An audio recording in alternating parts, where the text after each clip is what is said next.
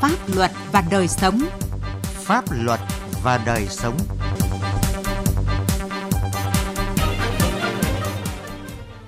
Kính chào quý vị và các bạn. Chương trình Pháp luật và đời sống hôm nay có những nội dung sau. Ông Phan Xào Nam có phải tiếp tục thi hành án nếu các quyết định giảm án bị hủy? Thừa Thiên Huế, rừng A lưới bị chặt phá. Đồng Tháp, kiểm soát chặt biên giới, không để mầm bệnh xâm nhập. Pháp luật đồng hành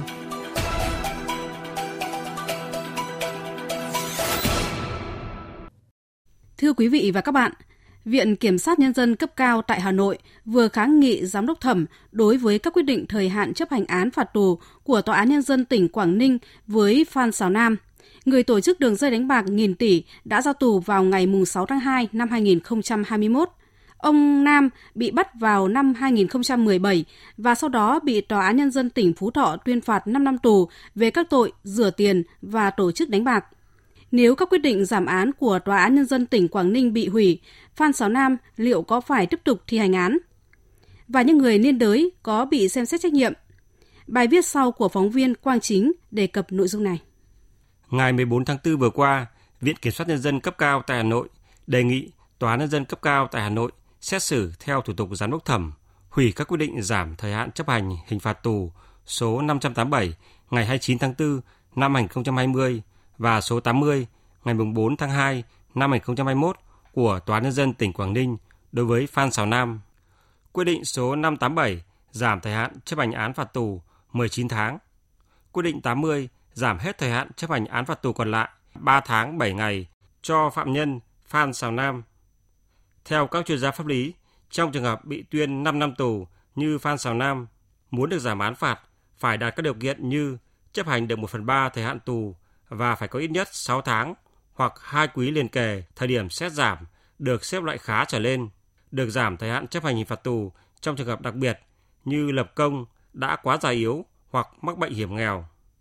Luật sư Đặng Văn Cường, trưởng văn phòng luật sư chính pháp, đoàn luật sư Hà Nội cho biết, trong vụ việc này, Ủy ban thẩm phán Tòa nhân dân cấp cao tại Hà Nội sẽ tiếp nhận nội dung kháng nghị của Viện Kiểm sát và hồ sơ vụ việc để làm rõ xem việc lập công trục tội của Phan Xào Nam đã được thực hiện như thế nào, có căn cứ tài liệu hay không, tài liệu lập công trục tội này có phải do cơ quan chức năng xác nhận hay không.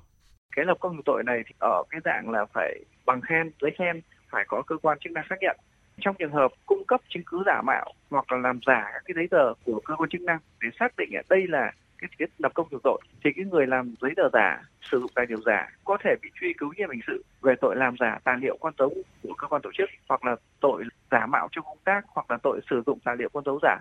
Nếu cơ quan tố tụng biết rõ là chưa đủ điều kiện nhưng mà vẫn hợp thức hóa hồ sơ để ra quyết định tha tù trước thời hạn thì cái quyết định đấy có thể bị hủy bỏ và có thể xem xét trách nhiệm pháp lý về hành vi ra quyết định trái pháp luật.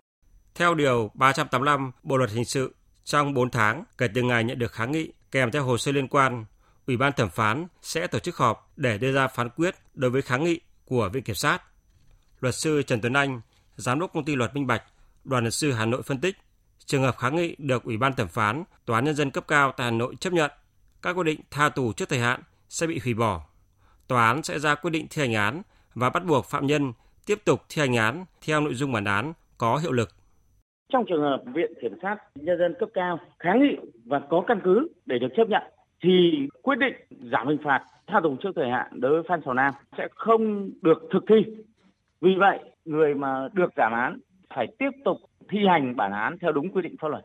Trong trường hợp những người liên quan làm giả cái việc lập công này hay là nếu chứng minh được có cái sự câu kết với nhau để nhằm thực hiện việc giảm án tha tù trước thời hạn trái pháp luật đối với Phan Xào Nam thì có dấu hiệu của cái hành vi xâm phạm các hoạt động tư pháp. Trong trường hợp này cần phải có sự vào cuộc của cơ quan điều tra của Viện Kiểm sát Nhân dân tối cao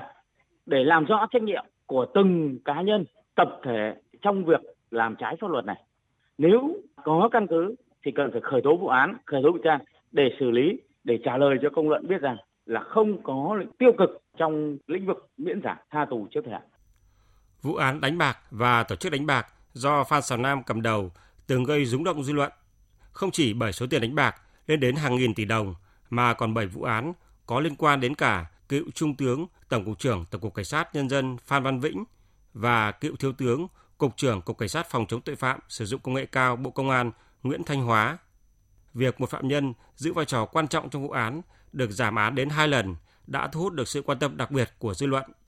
Luật sư Nguyễn Văn Hậu, Phó Chủ tịch Hội luật gia Thành phố Hồ Chí Minh cho rằng cơ quan chức năng cần sớm có kết luận chính thức đối với vụ việc này. Đây là một cái vụ nó gây bức xúc trong dư luận xã hội và với cái việc giảm án như thế này đó thì nó không được sự đồng tình của dư luận xã hội về chống để phòng chống tội phạm trong cái lĩnh vực công nghệ thông tin cũng như là đối với những cái tội phạm rửa tiền đánh bạc và tổ chức đánh bạc này tôi thấy rằng việc kiểm sát nhân dân tối cao cần phải làm rõ là không để lọt tội phạm bởi vì tôi thấy rằng nó không đủ điều kiện và không có căn cứ pháp luật để giảm án. Các căn cứ để Tòa án nhân dân tỉnh Quảng Ninh chấp nhận đề nghị giảm án, tha tù trước thời hạn cho chùm cờ bạc Phan Xào Nam đang được dư luận đặc biệt quan tâm.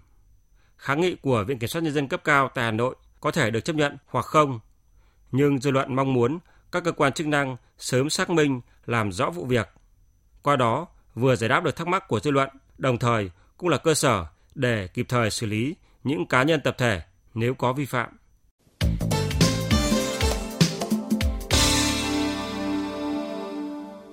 Thưa quý vị và các bạn, những cánh rừng ở huyện miền núi A Lưới, khu vực giáp danh giữa hai tỉnh Thừa Thiên Huế và Quảng Trị vẫn chưa thôi chảy máu. Các đối tượng khai thác rừng trái phép tiếp tục xâm hại rừng, gây thiệt hại nghiêm trọng rừng tái sinh. Bài viết của Lê Hiếu, phóng viên Đài Tiếng Nói Việt Nam, thường trú tại miền Trung. Từ trung tâm xã Hồng Thủy, huyện Á Lưới, tỉnh Thừa Thiên Huế, men theo con đường mòn vào nương rẫy chừng 2 tiếng đồng hồ, đèo qua nhiều đèo dốc khúc khỉu mới vào được khu vực rừng thuộc tiểu khu 256 vừa bị lâm tặc đốn hạ. Nhiều cây gỗ lớn bị đốn hạ, gốc cây còn tươi nguyên. Để bảo vệ rừng nơi đây, bên cạnh lực lượng kiểm lâm chuyên trách, bộ đội biên phòng và các tổ bảo vệ rừng cộng đồng được lập ra để phối hợp ngăn chặn nạn phá rừng. Thế nhưng, những vụ phá rừng tại đây vẫn liên tiếp diễn ra, rừng vẫn ngày đêm bị xâm hại. Ông Nguyễn Văn Sĩ, trưởng nhóm giao khoán bảo vệ rừng tiểu khu 256 ở xã Hồng Thủy, huyện A Lưới cho biết, các đối tượng phá rừng hầu hết là từ tỉnh Quảng Bình vào đây cấu kết với một số người dân địa phương lén lút vào rừng khai thác. Cuối năm 2020 là kết thúc hợp đồng thì cho nên cái khó khăn nhất là hiện tại là chi trả. Riêng nhóm ờ, hộ bảo vệ rừng chi trả là một năm ờ, một lần. Thứ hai đến thời điểm này địa bàn mới hợp đồng trở lại cho nên cái việc mà tuần tra bảo vệ thì để mà kiểm tra nạn phá rừng là hơi hạn chế. Khu vực rừng bị lâm tặc đồn hạ do xã Hồng Thủy quản lý Ủy ban nhân xã Hồng Thủy đã giao khoán cho nhóm hồ ông Nguyễn Văn Sĩ ở thôn Pa Ai, xã Hồng Thủy quản lý bảo vệ. Ông Ngô Hữu Phước, hạt trưởng hạt kiểm lâm huyện A Lưới cho biết, tại khu vực này qua kiểm tra có 10 gốc cây bị chặt hạ, đường kính từ 45 cm đến 70 cm. Cây gỗ bị chặt hạ thuộc các chủng loại như bàng, phò lái, xoan, trám. Ông Phước cho biết thêm, tình trạng khai thác gỗ trái phép thường xuyên xảy ra ở khu vực giáp ranh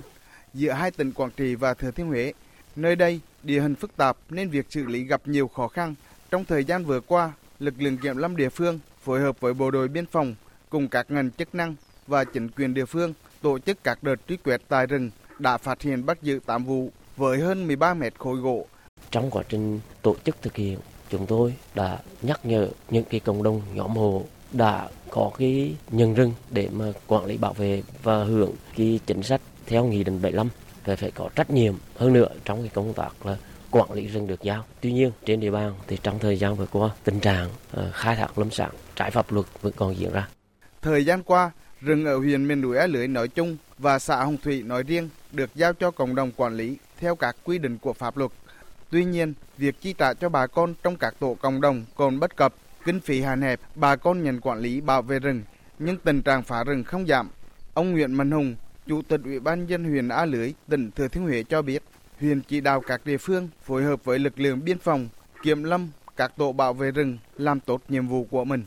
Bà con có quyền lợi nhưng mà không làm tốt công tác bảo vệ rừng thì hiện nay chúng ta chưa có một cái chế tài quy định cụ thể để mà xử lý vấn đề này. Chúng tôi ờ, đề nghị trong thời gian sắp tới các cấp có thẩm quyền ờ, tiếp tục quan tâm kinh phí và hỗ trợ cho các cái tổ quản lý bảo vệ rừng Thứ hai là cần có quy định chế tài cụ thể để mà xử lý những cái trường hợp không làm tổ công tác bảo vệ rừng thì ờ, vấn đề khai thác rừng trái phép xảy ra. Theo ông Nguyễn Đài An Tuấn, Phó Giám đốc Sở Nông nghiệp và Phát triển Nông thôn kiêm chi cục Kiểm lâm tỉnh Thừa Thiên Huế thì việc bảo vệ rừng, chống nạn chặt phá khai thác rừng không đúng quy định còn gặp nhiều khó khăn. Nguyên nhân do lực lượng mỏng, địa bàn rộng, khó kiểm soát. Ông Nguyễn Đài Anh Tuấn nói, người dân còn ỷ lại vào lực lượng kiểm lâm, chưa thấy được vai trò trách nhiệm của mình trong bảo vệ rừng cộng đồng. Cái việc quản lý bảo vệ rừng dựa vào cộng đồng và nó gắn kết cộng đồng ở bản địa đấy đối với rừng nhưng mà thật ra mua hưởng lời 300 ngàn đồng trên một hecta cũng chưa đáp ứng được cái đời sống của bà con. Cho nên là gần như công việc đều kiểm lâm phải cả đảng cả.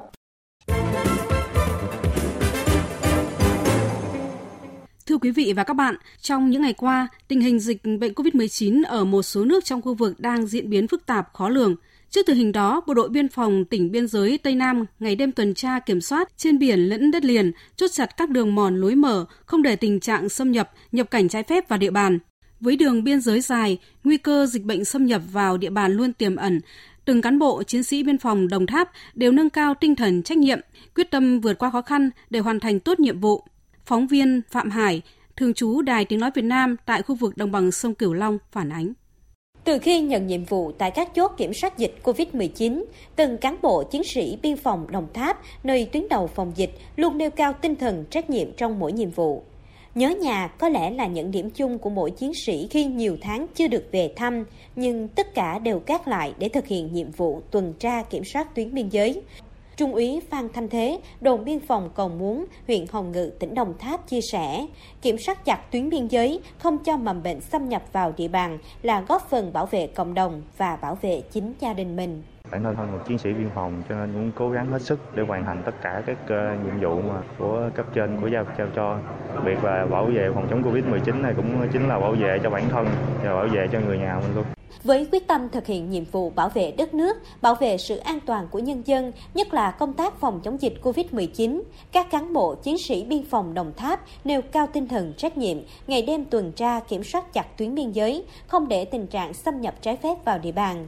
Trung úy Quách Đức Án, đội trưởng đội phòng chống ma túy và tội phạm đồn biên phòng Cầu Muốn, huyện Hồng Ngự chia sẻ, Mặc dù còn những khó khăn trước mắt, nhưng nhờ sự quan tâm của cấp trên, lãnh đạo các cấp, sự động viên chia sẻ của đồng chí, đồng đội đã phần nào giúp các chiến sĩ nơi tuyến đầu chống dịch vững tin, tiếp tục là điểm tựa vững chắc trong công tác phòng chống dịch COVID-19. Ngoài việc chốt chặn thì mình còn phải thực hiện các nhiệm vụ khác, chống vượt biên xâm nhập hay là chống buôn lậu và nhiều nhiều nhiệm vụ khác nữa.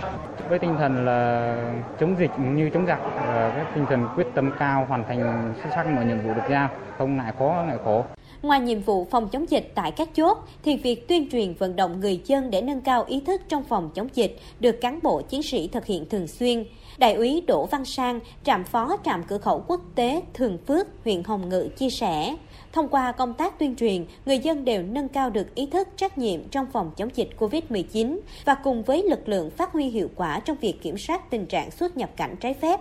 công tác tuyên truyền vận động của các ngành các cấp ờ, nói chung của bộ đội biên phòng nói riêng đã được phát huy tối đa. Quần chúng nhân dân báo cho lực lượng chức năng nắm được kịp thời phát hiện ngăn chặn. Đó là một cái cái thông tin rất quý giá phục vụ cho bộ đội biên phòng. Thiếu tá Trần Duy Ê, chính trị viên đồn biên phòng cửa khẩu quốc tế Thường Phước, huyện Hồng Ngự cho biết, cán bộ chiến sĩ tại các chốt kiểm soát đã không quản khó khăn vất vả, hiểm nguy, đều nêu cao tinh thần trách nhiệm cao nhất trong công tác phòng chống dịch COVID-19 đặc biệt là anh em cũng làm tốt cái công tác tuyên truyền vận động cho người dân bằng cái các cái khẩu hiệu pano mã phít rồi uh, tuyên truyền uh, lẻ nữa khi mà có người uh, lạ mặt báo để cho các lượng nắm. Chỉ tính riêng từ ngày 1 tháng 12 năm 2020 đến 24 tháng 2 năm 2021, ngành chức năng tỉnh Đồng Tháp đã đưa đi cách ly 263 trường hợp nhập cảnh, trong đó có 61 trường hợp nhập cảnh trái phép. Ngoài ra, sự phối hợp giữa lực lượng biên phòng Đồng Tháp với An Giang đã phát hiện những trường hợp nhập cảnh trái phép trong thời gian qua qua.